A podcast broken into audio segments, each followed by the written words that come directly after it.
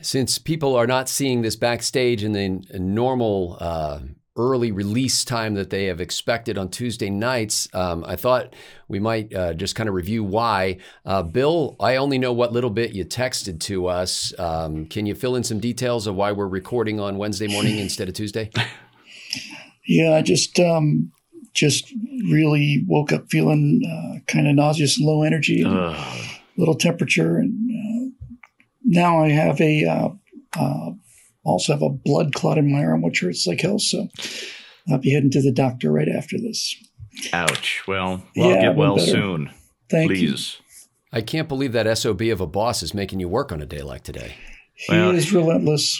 We He say the me- nastiest things behind his back. He gave me sick time yesterday, but that means I got to work Christmas. That's right. For half time. You'll be paid half time on Christmas Day.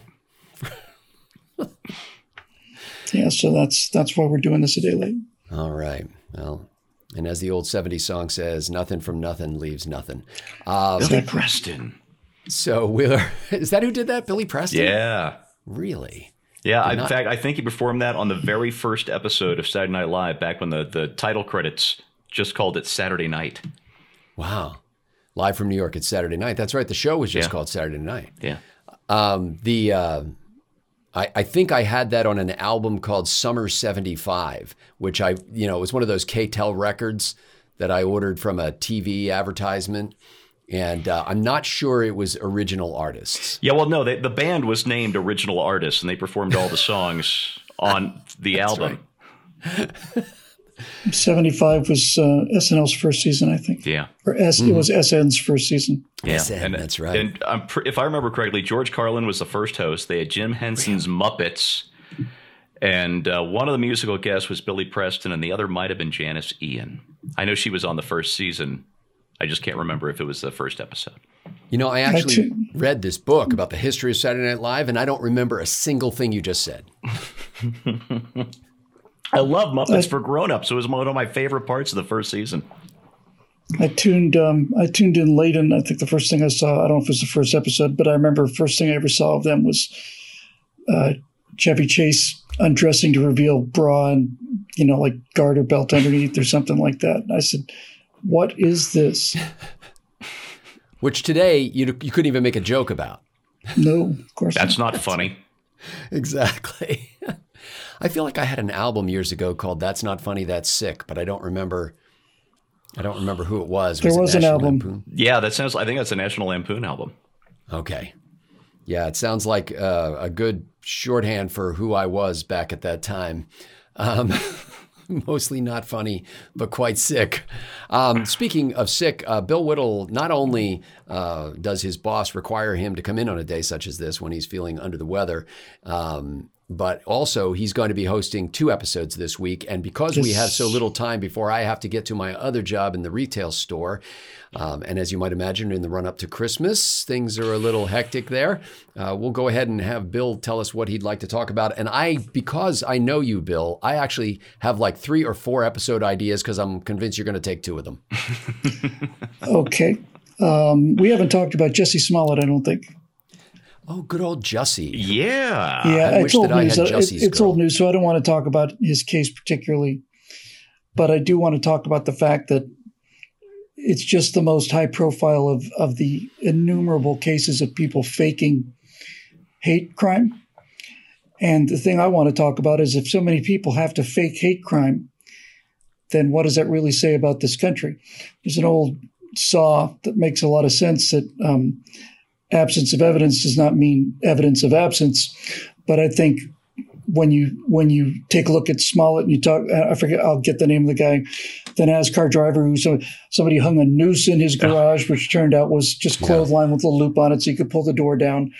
You're constantly seeing people spraying Nazi uh, swastikas on buildings. You catch them, you find out they're all left wingers too. Uh, you, you just you're reaching the point where it is now evidence of absence. I now, mean, let me challenge that for a second. And here's why, Bill. Because those anecdotal stories that you're saying have gotten a lot of public publicity recently. But is there really a way to stack that up against the the incidences of actual uh, let's call it hate crimes because that's what they call it in the popular press. Is, is there a way to compare the anecdotal stories with the the reported incidences that aren't uh, faint, phony? Well, where are the real reported instances? I mean, the the. It, well, my guess is they don't get as, as much coverage because well, that's they. They're they just well, statistics. my point is, Well, if, well, if if the the machine is so are, why aren't the designed real to ones? create coverage that you have to invent stuff, then I can assure you that actual hate crimes, like the kinds that, that these people are alleging, would be not only covered, they'd be they'd be they, Yep, they'd the- be the- trumpeted. The press is so eager to cover these hate crimes, even when they're obvious hoaxes right at the outset, like Smollett. This is my point. so obvious. Out at 2 a.m. on uh, during a during a polar vortex, and two MAGA guys with uh, a noose and bleach are out there at the same time. No, it's, it's, it's a hoax on the face of it. The press is willing to fall for this stuff because they can't get enough of the real stuff. Well, I, I guess what I'm wondering is like that one seems outrageous with all kinds of weird details, including the guy who was famous for his role in Empire or whatever that TV show was, and the bleach and the two guys that he hired. I mean, that it, it would seem to me that the more ordinary course of events for people who are reporting such things are not nearly as sensational as that. Give me give me an example of an ordinary case. No, but that's what exactly my point is that those are just statistics. They don't get reported because they're not three-legged chickens, as my old journalism professor used to say. Only coups, earthquakes, and three-legged chickens are justifiable as news.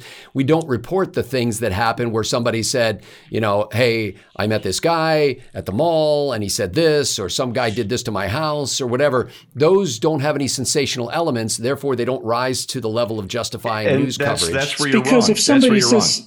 The left Yeah, needs no. every hate crime to be a three-legged chicken. Every single one of them. That's Yeah, but their they don't whole cover thing everyone, right Steve. now. If you look at the stats, you'll see that there are way more reported hate crimes than are getting covered in the media. I'm not saying we So a shouldn't hate do crime- this story. I'm just uh, saying, so, like, so a hate crime is saying something is saying something nasty to somebody. That's a crime now. no, I, I don't know what the definition of hate crime is, but what I'm saying is, can you compare, can you say that because of the anecdotal stories that do have weird elements that get them reported in the news, can we say, uh, oh well, it's it, it's evidence of absence, meaning that because there are only a few freak incidences, none of it's happening? Is it possible that both are true? There are these freak phony incidents, but there are That's what also incidents of genuine people who are being subjected to racial or religious uh, bigotry in various commissions of crimes. And I don't like the definition of hate crime, frankly. I, I Yeah, me either. I, I think All it's a waste hateful. of space because either somebody committed a crime or they didn't, and I don't care what your motive is. If you hurt my person or property, you're a criminal. yeah. Well, let's take college rape. How many how many false accusation charges have we seen against? Was it three, four times now, at least, where where uh, charges were filed against uh, white males on campus for rape turned out was false. Turns out not to be true. So you're telling me that if there was an actual authentic case of a, of a fraternity uh, person raping somebody, that would just get swept un- under the carpet and we wouldn't hear about it? I mean, how many police arrests are there in a given day? You're, you're telling me that if somebody if somebody took somebody down, if a white officer took a black officer down, we wouldn't hear about it, and and that person was injured or died. I mean, the whole George. I think the, The absence of thing- those stats doesn't prove the case. I think I think without actually look and uh, again, I'm not saying we shouldn't do the the show because I think that there's a legitimate uh, issue here, but I don't think that the fact that I don't have the statistics at hand means that there are no statistics. Okay, that's the first one, and um, the second one is uh, Elon Musk. I think man of the year, but mostly so we could get in Senator Karen. Uh, there goes one. Thank of, you there for goes that. one of my topics. Uh, Senator Karen. that was great. Yeah. And Elizabeth Warren. I, he could. I, I. I have the feeling he might have had that that that tag gestating in his brain for a while, and he was looking for the right person to stick it on, and he could not have done any better than Elizabeth Warren. Right. And the story I read about it, there were a couple of stories I read about it, but one of them pointed out, you know, you could tell that the media coverage of it was like, yeah, this is kind of funny, but Elon Musk is a billionaire, so therefore we hate him. Um, And uh, one of them pointed out, this is not the first time that he's taken aim at uh, the legislator. And then they brought up the fact that when Bernie Sanders had tweeted something about Elon Musk, he responded and said, gee, I didn't know you were still alive. or something like that. I've changed my mind. I'm not going to do the Jussie Smollett story. I'm going to do a story about um, uh, barbed wire around shopping malls for Christmas because of Oh. all of the. Are people doing that? I, I mean, I know why Yeah. they would be doing Uh, it. Is it actually in Los happening? Angeles. Not Wow. just every. I mean, it's everywhere. Uh, well, it's not it's not barbed wire. It's this stuff that it looks kind of like razor wire, but instead of Coil. cutting you, it it entangles it entangles you. Wow. So it's So yeah, but it, is- it looks it a lot like the coiled razor just, wire. it's just, it's just the break-ins everywhere. I Okay. mean, the, the, the, the, these stores just being that that does happen, right? Yeah, we've seen a lot of video of that.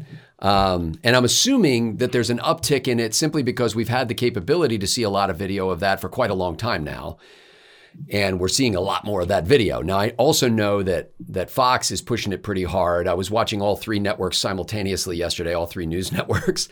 And while the other networks were covering some congressional hearing, um, Fox was doing a lot of coverage of these smash and grab gang shoplifting sprees. So when you say they're pushing it, do you mean they're covering it? Yeah, I mean, they're covering it a lot. Um, I'm not saying that they're trying to make something that doesn't exist appear like something that does exist. I'm just saying that they're, it's not just that it's happening a lot, it's also getting a lot of, of coverage. And they kept running the same loop of the, the, you know, they had like three different video clips or four different video clips and they kept running it over and over again. Um, I, I think it is, it's a serious problem because it takes advantage of something that most retailers are, are ill prepared for. Uh, you know, retailers are set up so that they can handle the odd shoplifter. Um, and even the best of them with lots of cameras and, and multiple security staff are not equipped to handle dozens of people. Um, The LAPD union said that they cannot guarantee the safety of tourists in Los Angeles. which is huge. The union said that, or the department said that? The the I think the head of the union. I'll look it up. Okay. Um, uh, London Breed, mayor of San Francisco, was all over uh, defund the police last year. You know, oh, we got to defund the police. I got a story coming up on Instapundit today. She now says we need aggressive policing. That's her word, aggressive. She says it comes to an Ah. end. The, the crime comes to an end when we take the steps to be more aggressive with law enforcement, more aggressive with the changes in our policy, and less tolerant of all the bull that has destroyed our city. We are going to turn this around. It Speaking sounds of, like Donald Trump. speaking of turning around, yeah, she just did a 180. And the uh, and Eric Adams, the new mayor of New York, has just hired um, a police chief who's a, a, a woman who uh, they, he put a great deal of emphasis in naming her that she's someone who would understand that her primary job is safety. And you know, they mentioned uh, in, in other accounts, like people were mentioning the fact that she's a female and she's black and all that kind of stuff. But really, Adams, who himself is is African American, um, And a retired police officer, if I yeah, and a retired police officer, and won in a heavily Democratic primary, and you know therefore was handed the general election. Um, he really has emphasized that um, that she is. She didn't use the phrase law and order, but that she's serious about public safety. Nice. It's strange when law and order has become a conservative talking point. Well, I'm not. I'm not. uh, You know, as a freedom-loving individual, I, I believe in law and disorder. there there has to be a certain amount of disorder.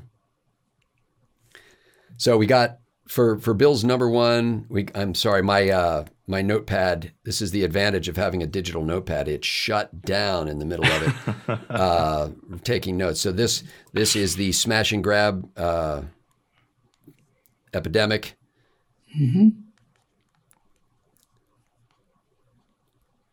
And it, it, I think it's interesting to look at what is like what's the national issue there because immediately you know anything that gets big in the news uh, congress critters love to to snatch up and make their banner. But it's like what is the national issue when somebody in skokie illinois or los angeles for that matter um, breaks into a retail store or comes into a retail store in force and takes a lot of stuff? Is there a, is there a federal role in that or is this just a local policing thing? Should the president take to the bully pulpit and and uh, denounce this, or or call on somebody to do something, or should he just step back and you know quietly support local police forces in so far as federal funds or federal equipment is used in fighting crime. I personally think it might have something to do with what I saw during the George Floyd riots, where police were surrounding a retail store and people started running out, running right past the police because the police were ordered not to arrest anybody. It's just a hunch. And at the very least, I can see somebody who's with a criminal mind looking at a situation like that and going, "Oh yeah, shock and awe." Like, you know, like an idea that may not have occurred to them before, is that they were we kind will of not be prosecuted for this. Is is the is the message, and the message has been pretty clear. You can smash buildings, you can smash doors, you can smash windows, you can burn things you'll be you'll be invited to the White House. I think that's the cause of the problem. Uh, I've done a lot of writing on this for uh, for PJ Media. Um, in in San Francisco, the, it's called uh, ORC. Organized retail crime. These aren't hungry poor people who are No. you know, trying No, to steal to, to put food in their tummies. Uh, th- these are gangs organized usually out of Oakland, uh, usually minority gangs uh, going into San Francisco in a very organized fashion to uh, smash and grab as much as they can in a short Who period was of that time. woman? Who was that woman? She, I don't know if she's a Black Lives Matter activist or something, but she was saying this is reparations. Remember that? Yeah. A couple days ago. Oh my. Yeah. That's a sad mess. Okay. So where's my there it is. Okay. So we've got uh, we've got Bill's episodes and Stephen Green. That makes you next. Okay, Don't take my um, other topic. Uh, COVID is dead and a Democrat killed it. COVID is dead and a Democrat killed it. I'm intrigued. Uh, so my generally useless at best uh, governor Jared Polis here in Colorado on Friday declared that the emergency is over and uh, said that uh, public officials have uh, uh, no business bossing people around and telling them to wear masks. And I think you should get vaccinated, but if you don't, it's your own damn fault if you end up in the hospital. It's uh, very My God. very laissez faire. Um, I I love this, and well, actually, it's there. There are two murder suspects in the death of COVID. The other one is Omicron. So How we'll so? talk about this too. Um, well, we're uh, we're pretty well into this uh, Omicron variant now. Uh, it took hold first in South Africa. There has not globally been recorded one death due to Omicron. Not one. Alec Baldwin has killed more people than Omicron. Yes. Now that's a lagging indicator, but South Yeah. Africa hasn't reported one. And this is the best part. Uh, in South Africa, and we'd expect this trend to, to go global. Omicron is so uh, so contagious that it's already crowded out Delta three to one. Seventy-five percent of new cases are Omicron in South Africa, and since it doesn't kill you, but it does It's our boost your immunity. Omicron's our friend. Absolutely. It's it's the best thing that could happen to us. This Yes. is the definition of herd immunity. Yes, This is how it works. I found it fascinating that it, that the first recorded case in South Africa was around November 24th. Today, as we record this, is December 15th, and they've already recorded cases in 77 countries. Now, yeah. if this had oh, it's happened, contagious. if this had happened 150 years ago, it would still be in one country. Well, yeah. We, uh, So Ralph the news of Peters, back when he still made sense before he got all TDS uh, and deep statey, uh, he's the guy who wrote, I think around 1990, that gays didn't bring AIDS to America. The jet airplane did. Some variant Fill- of filled AIDS with gays. was was was going to was going to escape. Uh, the one that mostly kills straight people hit Thailand because of the sex tourism industry. Yeah. The one that mostly kills gay people hit the West because we were all in the middle of the sexual revolution. That you know, gays were finally liberated and all that. Uh, so it's just like any other virus; it'll find its vector, and as it mutates, it'll find new vectors. Patient zero was a was a European gay flight attendant who Yep. knew he had it and infected ten thousand people Oh, personally it's- or something. Yeah, it, I know it was hundreds at least. Unbelievable. Gayton something was his first name. I want to say Gayton Fonzie, but that might be something else.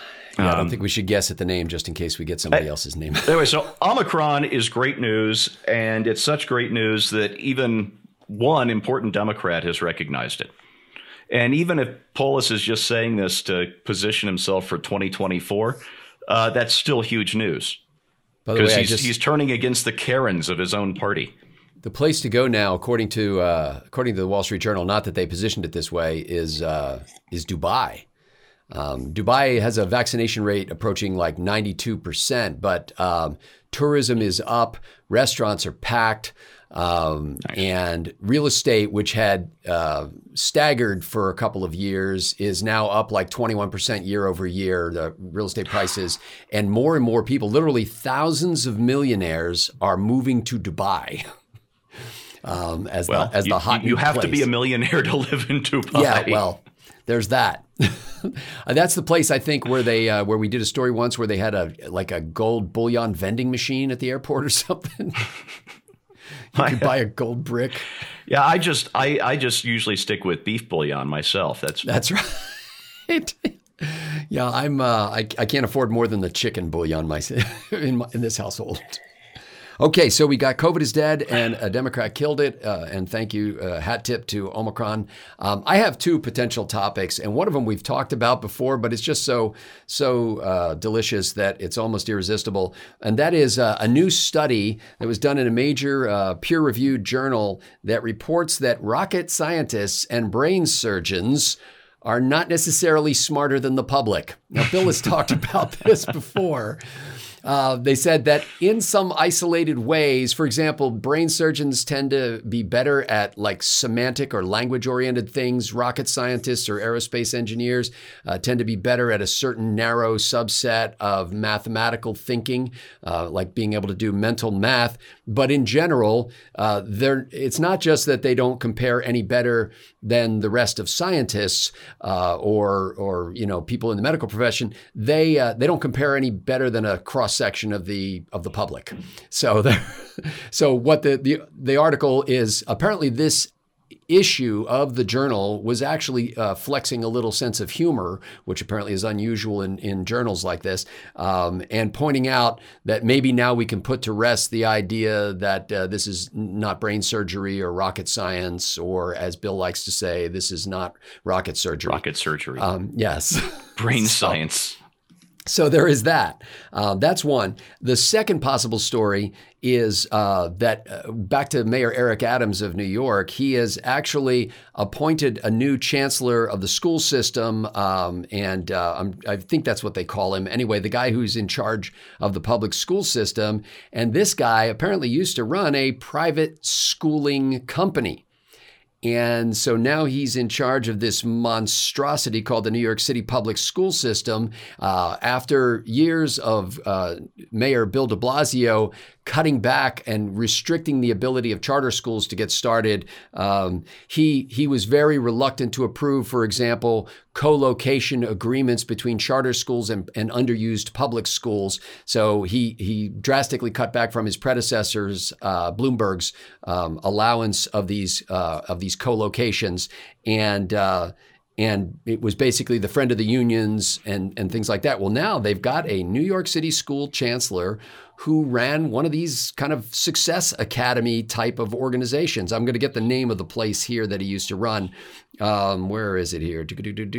Eagle Academy. So he was he was a former teacher and a principal who started a six school chain called Eagle Academy that serves low income Black and Hispanic boys in New in New York and Newark. New Jersey.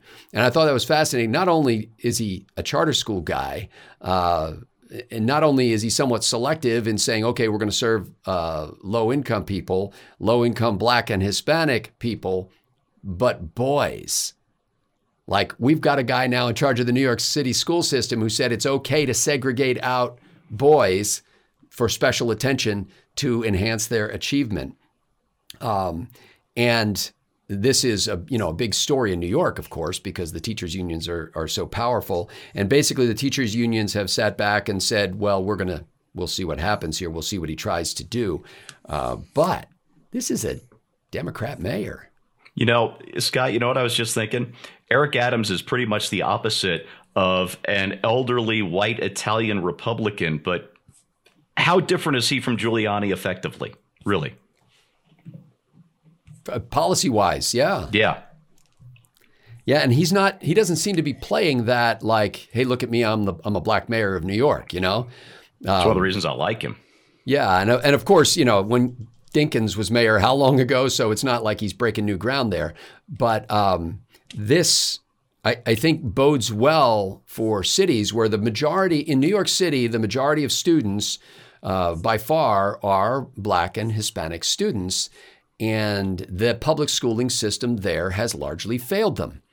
And now we've got a guy who's all for charters, who's all for um, magnet schools, who's all for uh, what are those programs called where they where they uh, the special achievement magnet programs? schools, gifted uh, gifted Oh, gifted. programs and things like that. Yeah. Um, will this make a difference, or will the Democratic establishment attempt to crush him? Curiouser and curiouser. I like both of these stories. So if you're looking I for like a vote, I one. say yes. Okay. So we'll do the New York schools since Bill throws the majority to that, um, or at least I don't care. So I'll do either one. um, that sounds good. Okay, ladies and gentlemen, I know that this is a, a truncated edition of the backstage episode. Um, we'll say that it's just because you know Bill was feeling a little bit under the weather, and we'll throw that burden upon him. But the reality is, we're too lazy to talk anymore, and we're going to.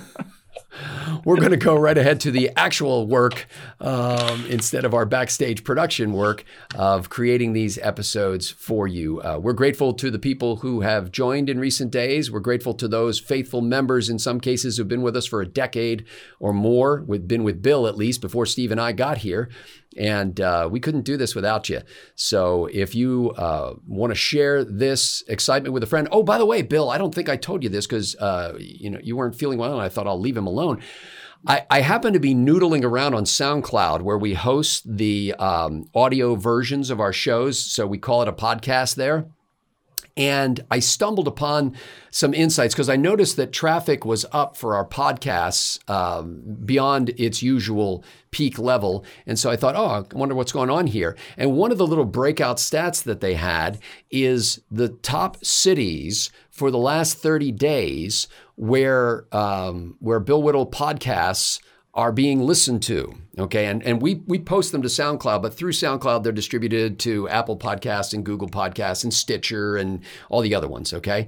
So I looked at this list and I'm expecting to see, you know, like Dallas and things like that. You know, I look at the list, number one with a bullet, Seattle. Number two, number two, Portland. Okay. And so, and the number three, and I'll tell you what that is in a second, but the number three place has uh, a little bit more than half of the listens that the first two cities have. The first two are very close. In the last 30 days, there have been something like 9,300 listens to our podcast in each of those two cities. So thousands of listens in Portland and Seattle. Number three, which is almost humorous, is Wasilla. Do you remember Wasilla? Why do I know that name? Oh, wait. Because it's- uh, what's Go her name? Is from yes. there. Yes. Who? Sarah Palin. Sarah Palin. It's Sarah. Oh. It's Sarah Palin's hometown. So there are a little less than five thousand listens in that specific city in the last thirty days. It's from as many Wasilla. people as there are in Wasilla. I don't know what the population of Wasilla is, but Either. But anyway, what I found fascinating is, and, and I posted this to the member blog at billwhittle.com, um, is that in these, you know, steadfast redoubts of uh, the fortress of progressivism of Seattle and Portland, yet a remnant remains of people who are listening to these programs. And I, I turned that back around to our members and said, see, what you are doing is not just preaching to the choir. Um, there are people, at the very least, members of the choir who are, you know, meeting in basements quietly in some of the in some of these places, who are able to tap into this, and and then perhaps not just members of the choir, but other people from outside of the organization or outside of the ideological uh, cabal, if you want to call us that, who who are actually tapping into this in the privacy of their own cars or in their own earbuds or in ways that they can do it without drawing attention to the fact that they're listening to this stuff and it's made possible by your contributions. So, on behalf of the people of Seattle and Portland, Thank you. For Bill Whittle and Stephen Green, I'm Scott Ott. We'll see you this week on Right Angle.